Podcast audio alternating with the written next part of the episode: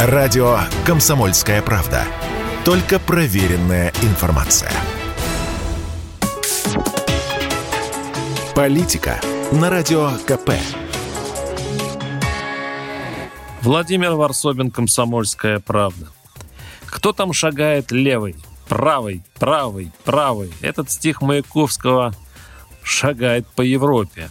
Одни за другим государства сдаются правым партиям. Там сегодня на парламентских выборах побеждает правоцентристская коалиция партий «Братья Италии», «Лига» и «Вперед Италия». Она набрала 44% э, э, после обработки более 90 бюллетеней, а это значит, что новым премьером впервые в послевоенной истории Италии станет женщина, госпожа Джорджа Мелони что сильно обеспокоило Европу, которая и так замучилась воспитывать правых. То в Польше, то, что еще хуже, в Венгрии, где копался европейский фрондер Виктор Орбан. Правые обожают торпедировать общеевропейское стремление помочь Украине, и, что интересно, их всегда становится больше именно в момент острого кризиса. Те же итальянские братья, победившие в Италии, несколько лет назад имели лишь жалкие 4%, но стоило Риму вступить в общемировую смуту, к правым ринулись избиратели. Повинуясь древнему закону, в поиске справедливости, прав и свобод человек обращается к левым.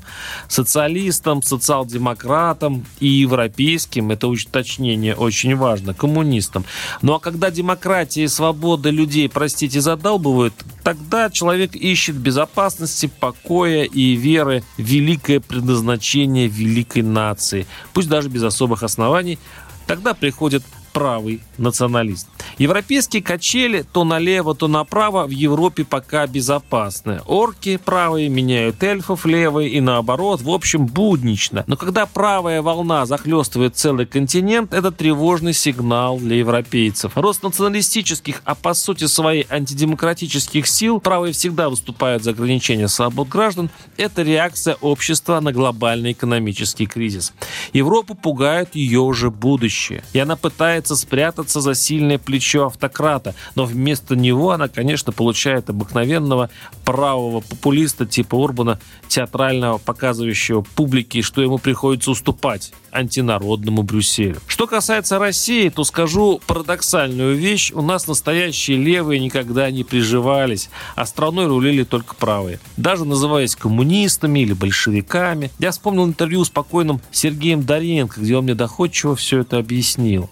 Русский, говорил он, ультраправая нация, даже революция 17 года воспринимается уже как ультраправая. Мол, не рабочие добивались своих прав, а начальник, барин. Барин велел восьмичасовой рабочий день. Не вы добились рабочие, это барин велел. Права женщин, прививки, лечение туберкулеза. Барин велел мыть руки перед едой. Барин велел работать хорошо, по-стахановски. Это все уже ультраправые. Сталин ультраправый политик, он использует риторику коммунизм во всем мире, но он сам смеется над этим и держит здесь еще интернационал, но он держит его с презрением, он не дает им никакой власти. Это ультраправая страна, всегда была ультраправой, это слова Сергея Доренко. Кстати, наш старый добрый друг, наш старина, 86-летний Сильвио Берлускони выиграл выбор и станет сенатором. Правый ренессанс расцветает в Европе. Интересно, спасет ли он ее или разрушит? Варсобин, YouTube-канал, телеграм-канал. Подписывайтесь.